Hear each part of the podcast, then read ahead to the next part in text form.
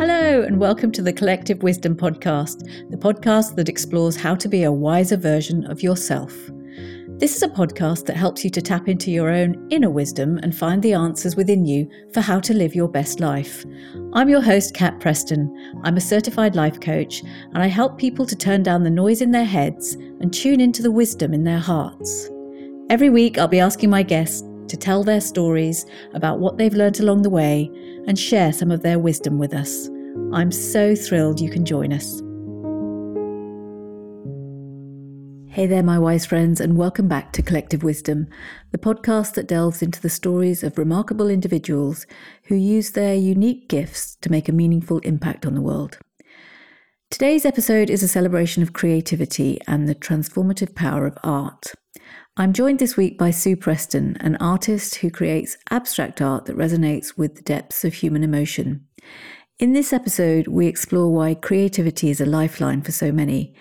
It's not just about making art, it's about expressing our deepest thoughts and emotions and connecting with others on a profoundly human level. Creativity can be a source of solace, a means of communication, and even a pathway to healing. So, I have a question for you. When was the last time you felt truly connected to your creative self? Our brains are wired not just to be doing things, but to be actively engaged in finding creative solutions. And perhaps one of the secrets to living a long and fulfilling life is when we find ways of tapping into that creative potential every single day.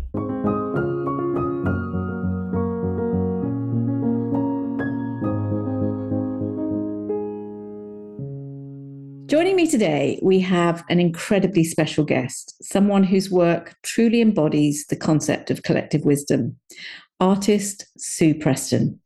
Sue is not just a very accomplished contemporary artist and teacher, she's a shining example of lifelong passion and creativity. Based in the picturesque Wiltshire countryside, Sue specializes in abstract art that speaks directly to the soul. She works in oil paint, layering the surface and scraping or reworking a piece over time. She has, over the years, exhibited widely, and her work is in collections in Europe, USA, and Asia. And proving that age is just a number, she recently held a solo exhibition at the wonderful age of 80. On a personal note, Sue happens to be my mother in law. She first came into my life when I was just 16 years old, and she has been like a second mother to me ever since. We've always been fortunate enough to have her pieces with us on the walls of our various homes around the world, which are for me a reminder of our shared love for creativity, storytelling, and perhaps our roots and what it means to say home. All of which makes her presence on this podcast particularly meaningful. So, Sue, thank you. Thank you. I know this is not your favorite thing, doing all this publicity stuff. But I am so grateful to you for coming along today to share a little bit of your wisdom with us. Thank you. It's lovely to be here. now, I'm really intrigued. Um, did you always know from an early age this instinct to make marks on canvas, to paint, to draw? Has it always well, been? It was way, way before canvas and paint. It was um, my father um, used to draw. His father was a, an art teacher, and his his father did a, drawings of. It was usually horses, mm. Horses in particular, and I've got a couple of examples of lithographs that he made. So, but I never knew him because he died when my father was in his early teens, I think. But my father used to probably to keep me amused on wet days or something, I don't know, but would sit and draw, and I would draw with him, and um, he he would talk about what he was doing, and I would copy what he was doing. So that was very early on, and I must have been sort of eight or six or something, I don't know. And then I, a couple of times, won. It wasn't fifty pence; it was ten shillings at the Liverpool Echo for for um, a drawing I sent in, and they printed it in the Liverpool Echo. Wow! And uh, I don't know if I've still got it. My mother kept the clipping of my of my um, drawing in one case, and it was of two figures I'd seen in a um, a graphic. It wasn't a cartoon, a graphic thing um, strip um, of two men fighting, an in, uh, a Native American and uh, um, some cowboy fighting, and I drew that, and that won a ten shillings. So I've, I've always done it. I've always Yeah. drawn. Yeah. It was just something that I carried on doing, and um, I was I didn't really enjoy my girls' grammar school very much, but I did enjoy being in the art room and doing art. Um, unfortunately, the most of what we did was sitting copying plants that plant illustrations. You know, so they Yeah. were fine pencil drawings, very precise, tinted with watercolor, and you know it's a bit deadly when you do when you did it did it for A level or something, and uh, and other things too. But anyway, um, when I was in the sixth form, I was allowed or encouraged to go to Liverpool Art School on a Friday afternoon, really to get me out and doing something else. And I loved that. Wow. And we did life drawing and nude model and everything. But the trouble was on a Friday afternoon, the students were at their most frivolous. And I, I used to get really cross because they weren't concentrating on drawing a model. Which was ironic like given the sort of person that I was. But I wanted to make use of my my time there because it was important to me. Yeah. And I would have loved to go to art school, but my mother, very sensibly, really, because that my my parents had lived through the Great Depression in the 30s, Mm. and my father was out of work for a long time and and was looking for work and, and eventually became a police constable, not because he had any great wish to police the community or whatever, but um, that was a job. Yeah. Yeah. And so I didn't go to art school. I became a teacher. They, I applied to tra- teacher training college and um, I went there. And I was allowed to specialize at my own level in art. And my art teacher, whom I really, really liked, was her name was Alina Reed, and she hmm. was the, grand, the no the niece of Henry Moore. My teacher training college was in Hertford, which is not far from where Henry Moore lived, and she took us there, her art group, and it was just uh, very meaningful to me. Everything about it was what I where I wanted to be and what I wanted to do. Yeah. And So I would I- say that, you know, back that was in the 60s, it was very common, you know, especially if you're a woman, it was teaching, nursing, secretarial college. Those were the sort of ways that you were directed almost. Well, the, the very clever ones in in my girls' grammar school, the top three in the school perhaps went to Oxbridge. The Mm. next lot went to Red Bricks or whatever, because the new universities hadn't been built then, really. And then after that, it was teacher training college, regardless of whether you were suitable for that. And then it was nursing, and then it was office work. All of those things appeal to different people and demand a huge amount of expertise and um, but it was it wasn't to do with that it was to do with these this sort of the grades that you got and what was appropriate for you it was very strange Mm. but i'm sure it was you know similar in other situations as well But what I would say is that, you know, you managed to craft within the teaching to specialize in art. Mm. And you have, through the years, been the most amazing teacher. Well, it was only later on that I taught I taught drawing because when when I was um, qualified as a teacher, I was teaching in first of all infant school by sheer ineptness on my part. I must have filled in the wrong column. I'm very bad at filling in forms. And I ended up in what was then the Inner London Education Authority teaching infants whom I had never met.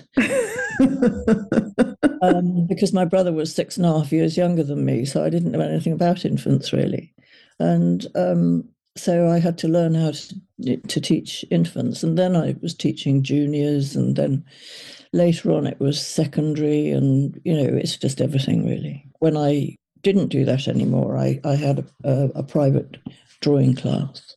Yeah, but I think that thread of bringing together the art and the teaching and mm. making it work for you you know leaning back into that that mm. child who loved to draw and and Yeah. you know what was in your in your heart really mm. is amazing how that's how you've sort of pulled those threads together Mm. and in many ways i think as an infant school teacher certainly i mean i've had a bit of experience teaching art with young kids that's the best audience to But you had young children then. You see, I'd never experienced young children. right so this was before you'd had kids of Yeah, your it, was, yeah. like- it was a real culture shock. Um, and this was in Mile End in London. And it was, they were very um, strictly brought up.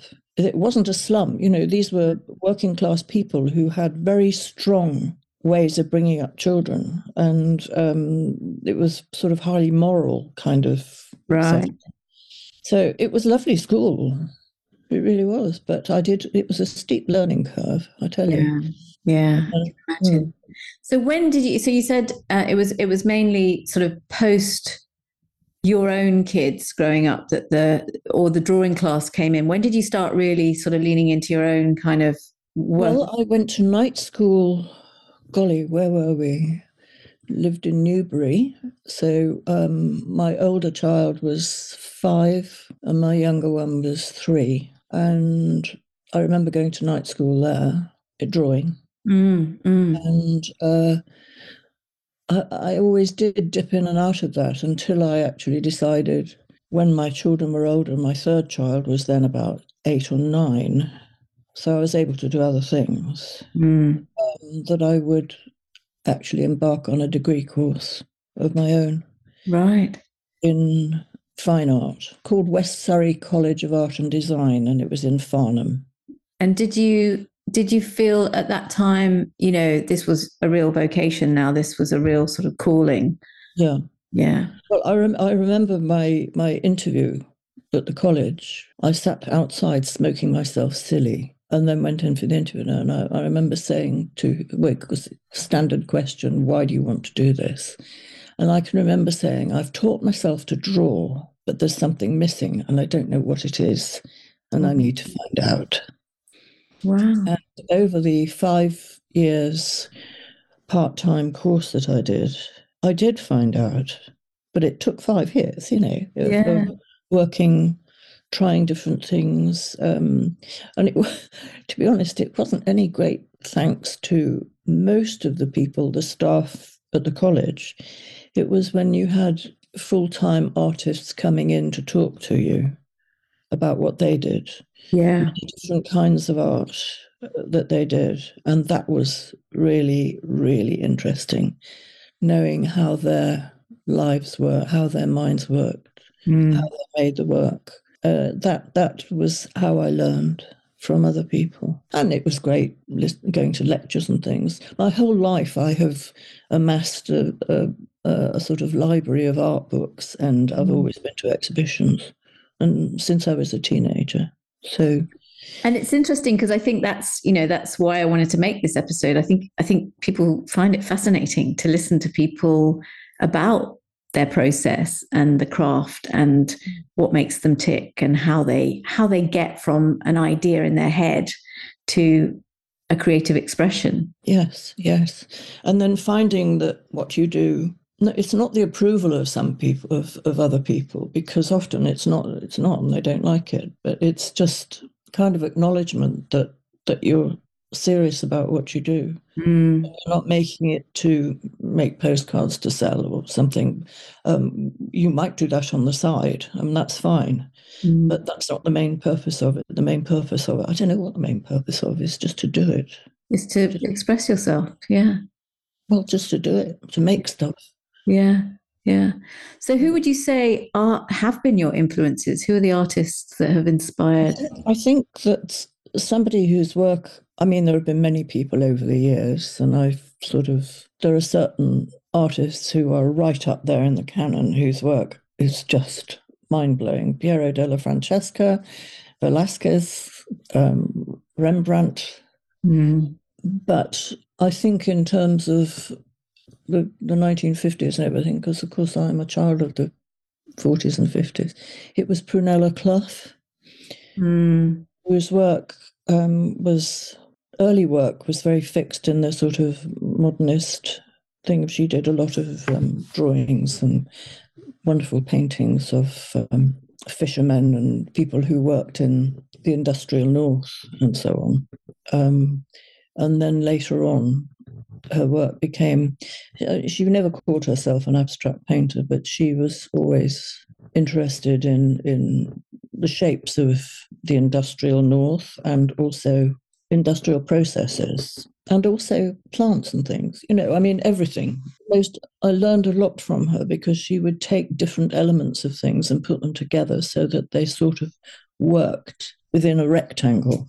So the earlier work was making drawings of lorry driver in a cab for instance. So you've got the rectangle window and the, the lorry driver with the cap and the rest of it. And you've got the wonderful shapes of the those cooling towers and and so on and industrial architecture. Yeah. But later on, she put different elements together. And I found that's one of the most stimulating things is to take two completely separate or disparate elements and try and make something of them together. And it's that sort of clash that gets the juices going. Yeah, yeah. And so talking about that, I mean, a lot of your work is based on it's almost like um a fragment or it might be a piece of driftwood you've picked up on the beach or you know a piece that we have we have an etching called Banksia rose which i remember from a little red red paper paper flower that you picked up yes it was it was when malaysia. you had moved to malaysia and i went to kl mm. to you, and i picked up that little rose in chinatown in kl I think it was. It was. Yeah. I remember it was in between the roots of a tree, and that thing. I think i I must still have it. I wouldn't have thrown it away. Mm. So I made lots and lots of drawings and work about it. And at that time, I was doing. I was using dry point as a printmaker.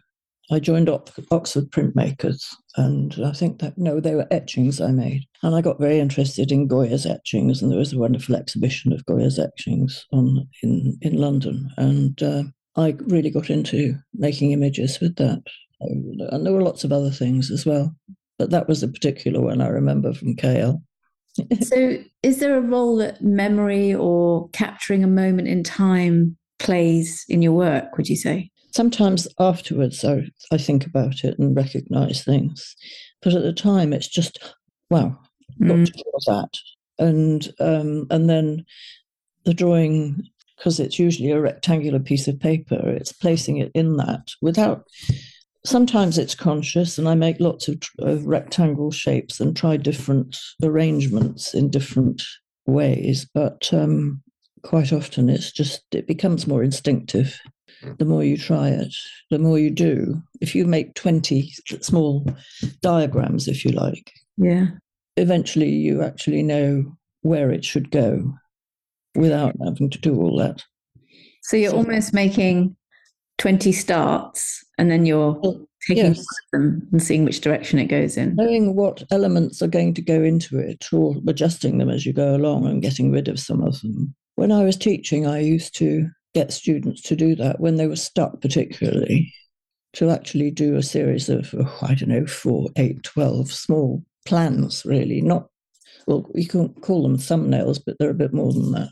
Mm. Um, and things, they, it triggers a sort of process where you think, oh, yes, and if I did that, and now I'm going to do this, and then you do a, a series of bigger ones, and that kind of works. Yeah. It's a very good way of, of getting people it's like putting oil into an engine you know mm. work a bit better.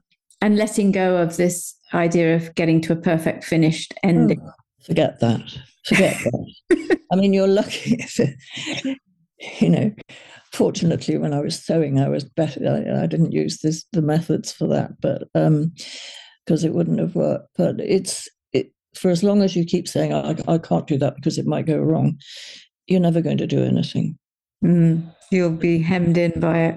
You've got to keep going. So you were saying your process. I mean, you don't you don't paint every single day, but there's part of you is probably observing, going out for walks, looking at, around at your own landscape. Yes, I did. I did when I when we lived in um, when the children were very young. I used to sit and draw out of the window, and we were we were in a very lovely Wiltshire landscape. And I did lots of drawings, but somehow it didn't, I could never make it as good as the landscape itself. Mm. And in Wiltshire, you've got the, the chalk means that when you the plough goes through and, and the different farm implements go through, you get these wonderful patterns in the chalk, and, and they're very seductive pictorially. You see an awful lot of them mm. In, in artwork, but it didn't didn't sort of do it for me, and I never felt happy with what I was doing. I was always happier really drawing a figure sitting in a chair or or something like that. I think that the figure ground relationship is important to me. So if I if I want to use elements from a landscape, I would actually deliberately make them with no no horizon line. Mm-hmm. So immediately you've got the upper sky and the lower the landscape, samey, samey. But I, I would rather sort of use it as a ground and and then have other things going on in front of it, which eventually integrate with it. It's quite a hard thing to explain. Taking out the rules of perspective per se. That, I do, yeah, yeah, yeah. So that's a that's it. Immediately puts you into architectural drawing or um, landscape, a figure in a landscape, um, cars going along a road or whatever.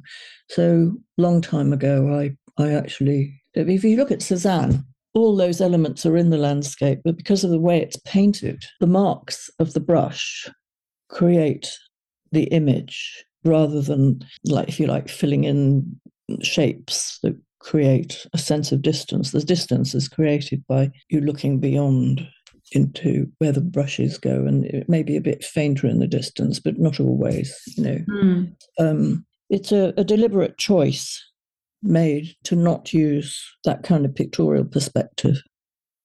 And what role does color play? Because the thing that resonates most with me when I see your work is you have this way of creating either harmony or dissonance, but it's mainly harmony. The, the colors are very intentional. I associate them with you. So I just wonder how you how you see color in the world.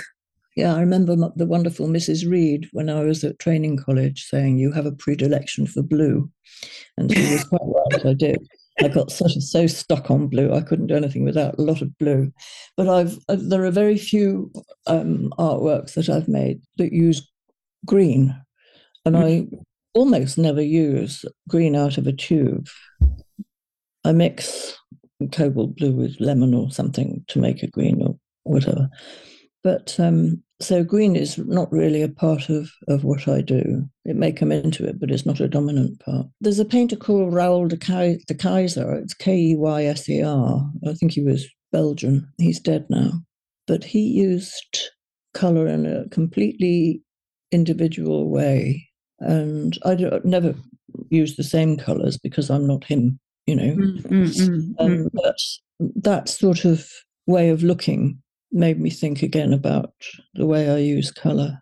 Mm. Um, there are some things that I just feel it there has to be cobalt blue and ultramarine, and that they're predominant. But I do use reds, and I was always particularly fond of Indian red, which is very dense, opaque color, earth color, and it's it's not like cadmium red, which is bright mm. red, scarlet or scarlet um, or magenta come to that. But I use all of them sometimes, but mainly it was um, earth earth reds.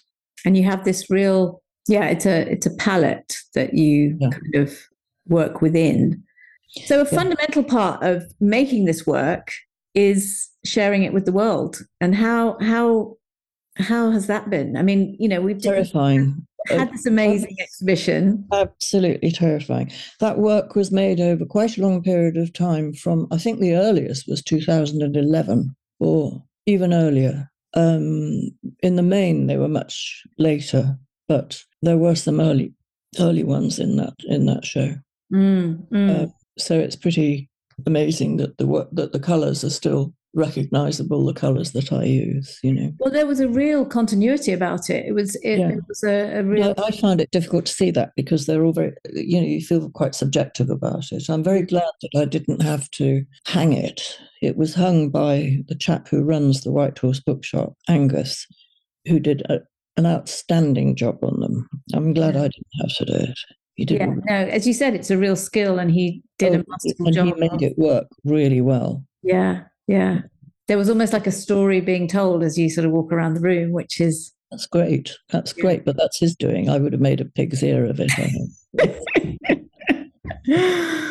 but I would say I take my hat off to you because you know to be still hosting a solo show at this age you know still putting out your work and you were talking about you know you still you you have your own instagram account and that that was a challenge to get up and running you know oh one of the things about lockdown was a killer for me. Um, i was just paralyzed. And my good friends there's a group of us that i sort of when i'm writing in my notebook i, I call the arty group which they would hate because they're, they're not arty people.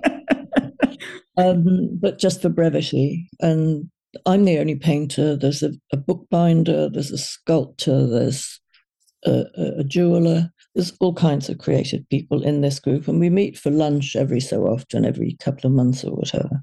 Mm. And um, it was they they were saying you've got to get onto Instagram, so I did.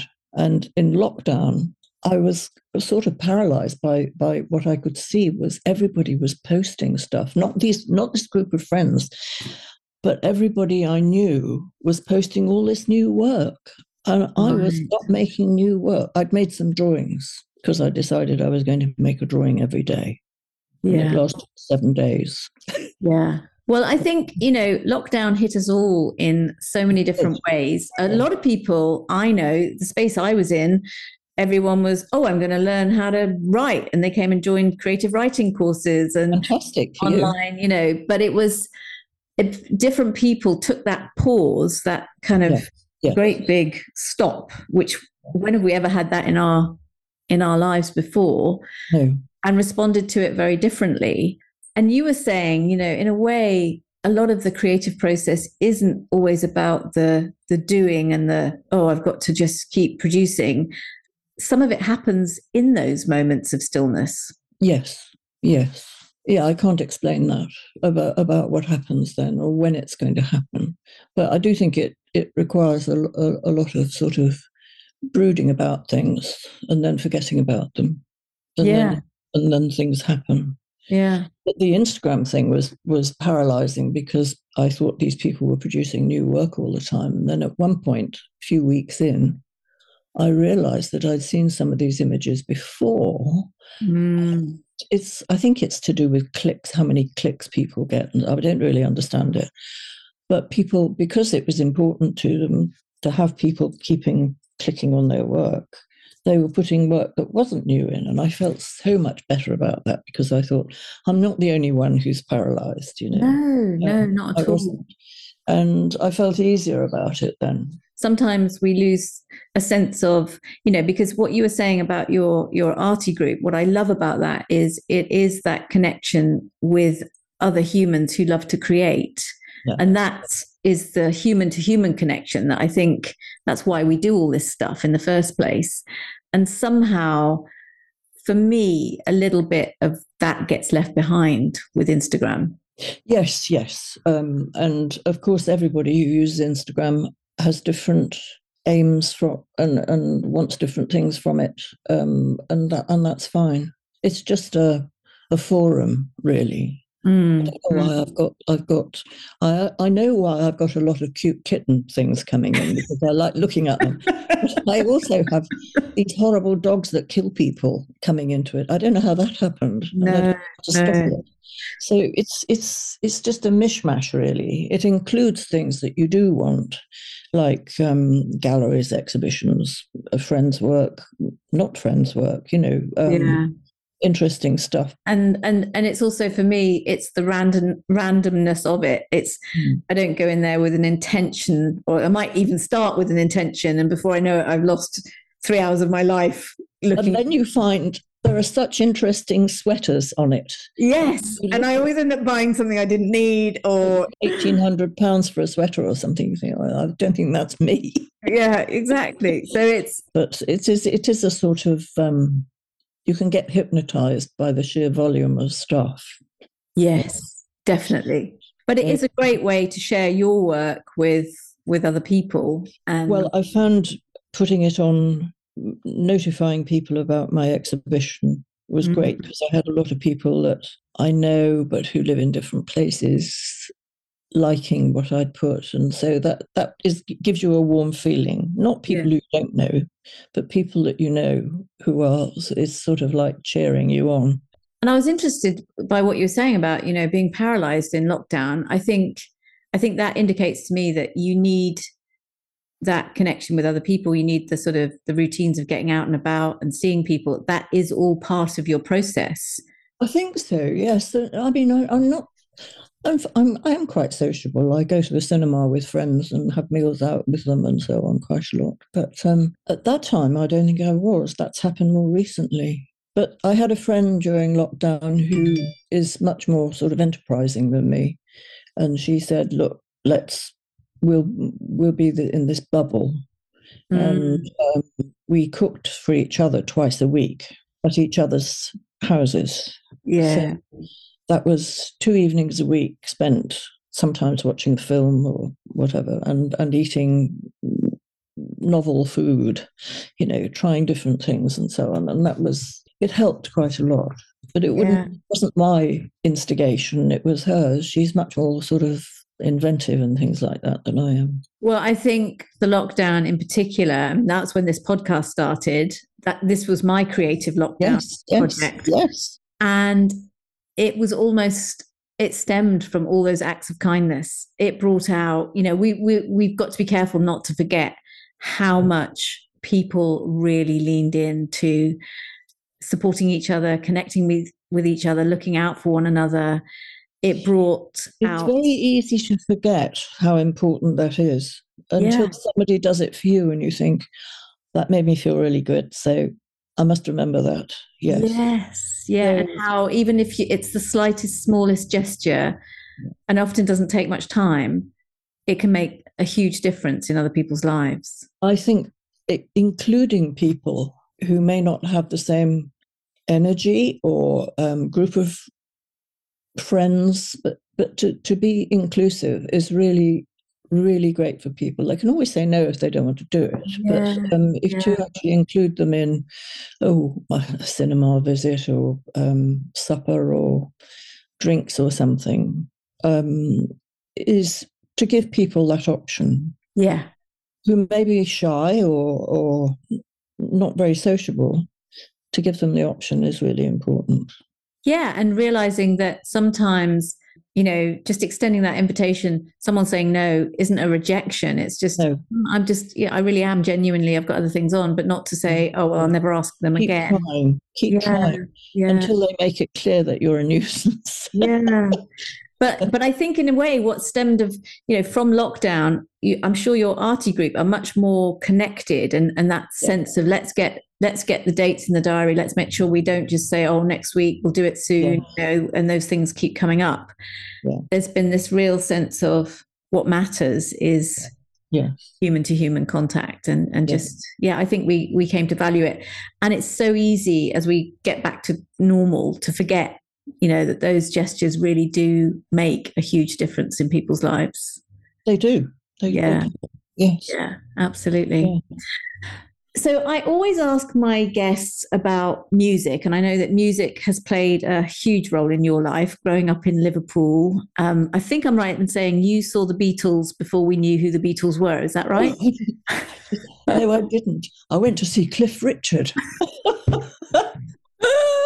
draw a veil over that. Yes, but, but, but yes, my my era was uh, yes, they were from Liverpool, and so was I. But I used to I didn't used to go to the cavern, but I had been to the cavern before it was the Beatles' place. Right, right. Was, I do remember West Indian um, bands, you know, the drum, the oil drum things. That, that uh, great it was because it was really was a, um, a cellar that you went down steps to. It was um, yeah. later it became the place where the Beatles played, but I didn't actually know them. But they did. Two of them went to school next door to me.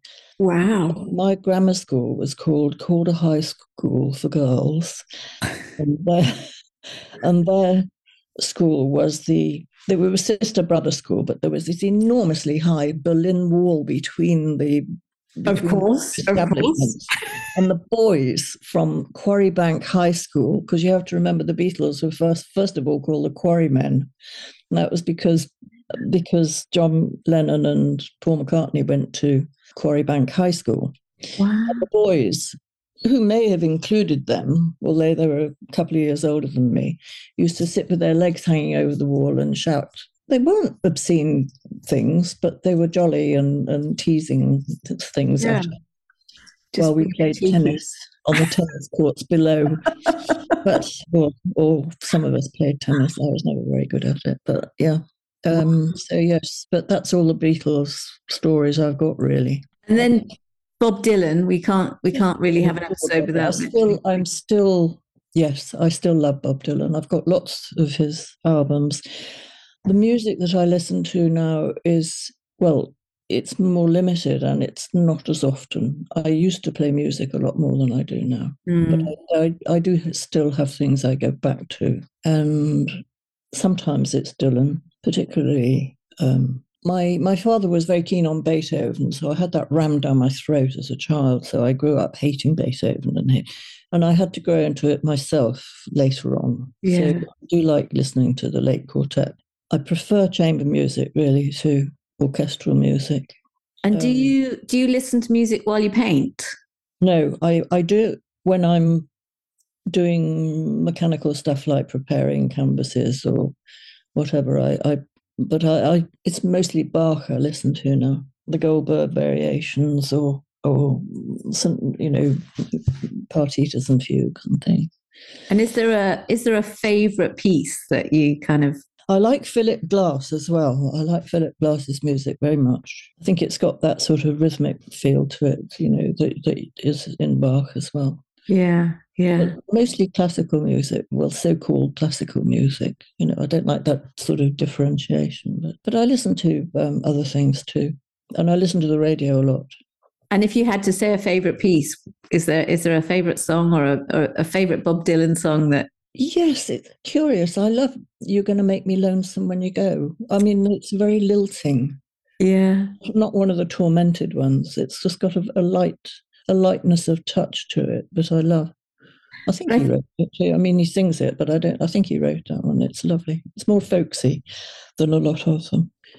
Oh, I don't know. Schubert quintet. Schubert's quintet is to die for, or to die to he did, like he was dying when he wrote it, but uh, it was just yeah.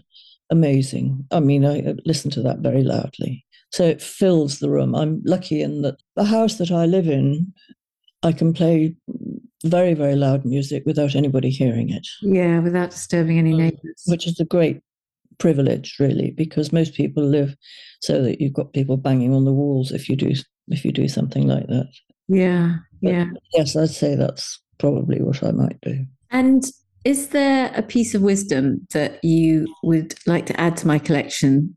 Something that sort of supported you along the way?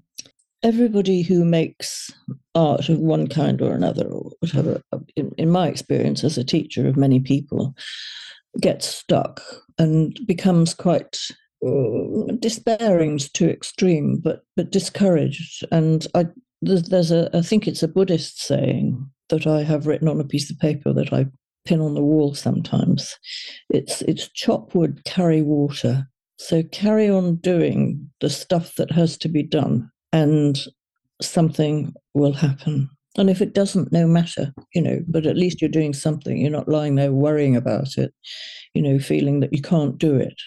Because yeah. that thing of not being able to do it is a killer. And one of the things that I remember being the most discouraging thing ever, right through my my life in making art is when somebody says your inspiration or something, and you think, well, I don't have any of that. What is it?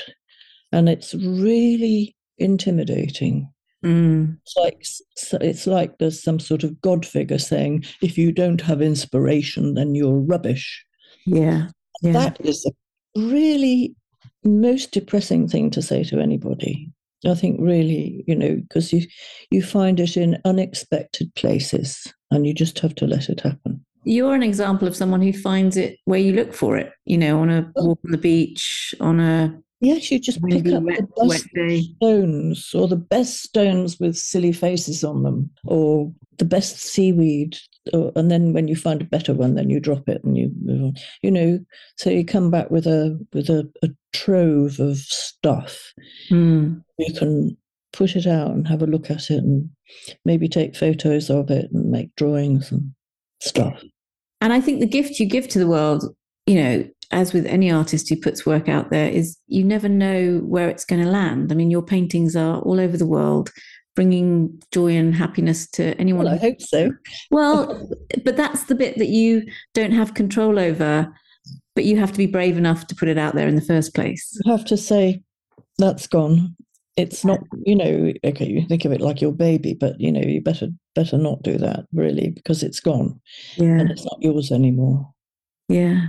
Um, and you just hope if it does, I mean, the, sometimes it happens that people have bought work and you know they've died, and you do wonder what happens to the work, whether the niece or nephew or whatever that inherits it puts it in the bin or, or whether they, but then it's not yours to worry about anymore. Yeah. And I think, you know, like when you go to St. Ives and you walk around Barbara Hepworth's Oh, gosh, that lovely place, lovely place. Yeah, you just think, well, this might never have been here had she not just done that. Chop wood, carry water, keep going. Absolutely.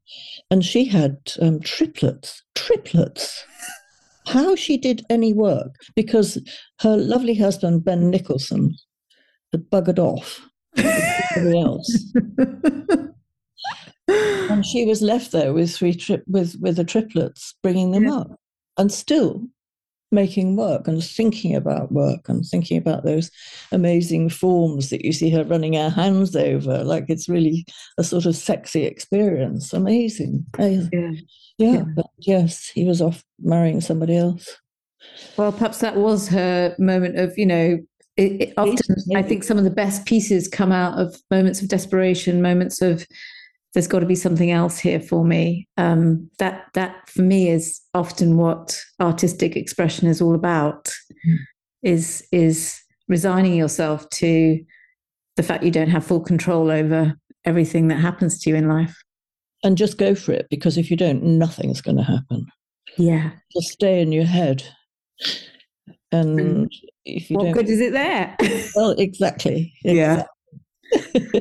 well, Sue, I'm going to finish with just a, a huge thank you. I, I really do want to say just how much admiration I have for the fact that you are still putting it out there, still willing to to go through the the painful process of hosting a solo exhibition you know it's not an easy thing to do to to show up like that and it takes a lot of courage. So i'd like to say thank you for being here. It's been a joy. I've learned things about you that i, I thought i knew you completely and it's amazing when you take the time to sit and just spend some time having these incredible conversations. All sorts of new things come out always. There's there's always more is is my motto but i just wanted to say a heartfelt thank you thank you for being here thank you kat thank you very much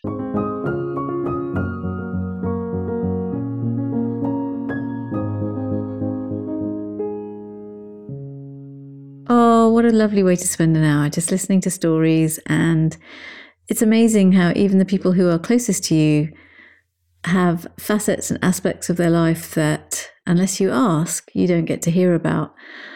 So maybe there's someone in your life that you could sit down over a cup of tea and, yeah, just ask them about some of those childhood experiences and where some of the things that have been a constant in their life, where they have come from.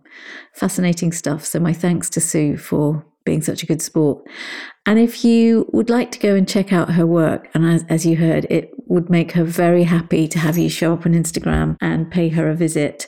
You can find her account at Susan Preston 2633. That's at Susan Preston 2633 or her website, which is www.susanpreston.com. And in a moment of serendipity, I pulled a card from my friend Rumi's beautiful card deck, and the prompt said, Observe something ordinary until it starts to seem extraordinary. Perhaps you can spend today doing the same, noticing those extraordinary things in the seemingly mundane and ordinary, which is, I think, what all artists have honed their skill in doing. I promise you, the more you notice them, the more you look out for them, the more extraordinary things you'll see. Thanks so much for joining us and have a great week. Thank you so much for listening. There are almost a million podcasts out there to choose from, so I really appreciate you for choosing this one and spending your valuable time with me today. If you found it helpful, I would be truly grateful if you would rate and review it as it helps others to find us.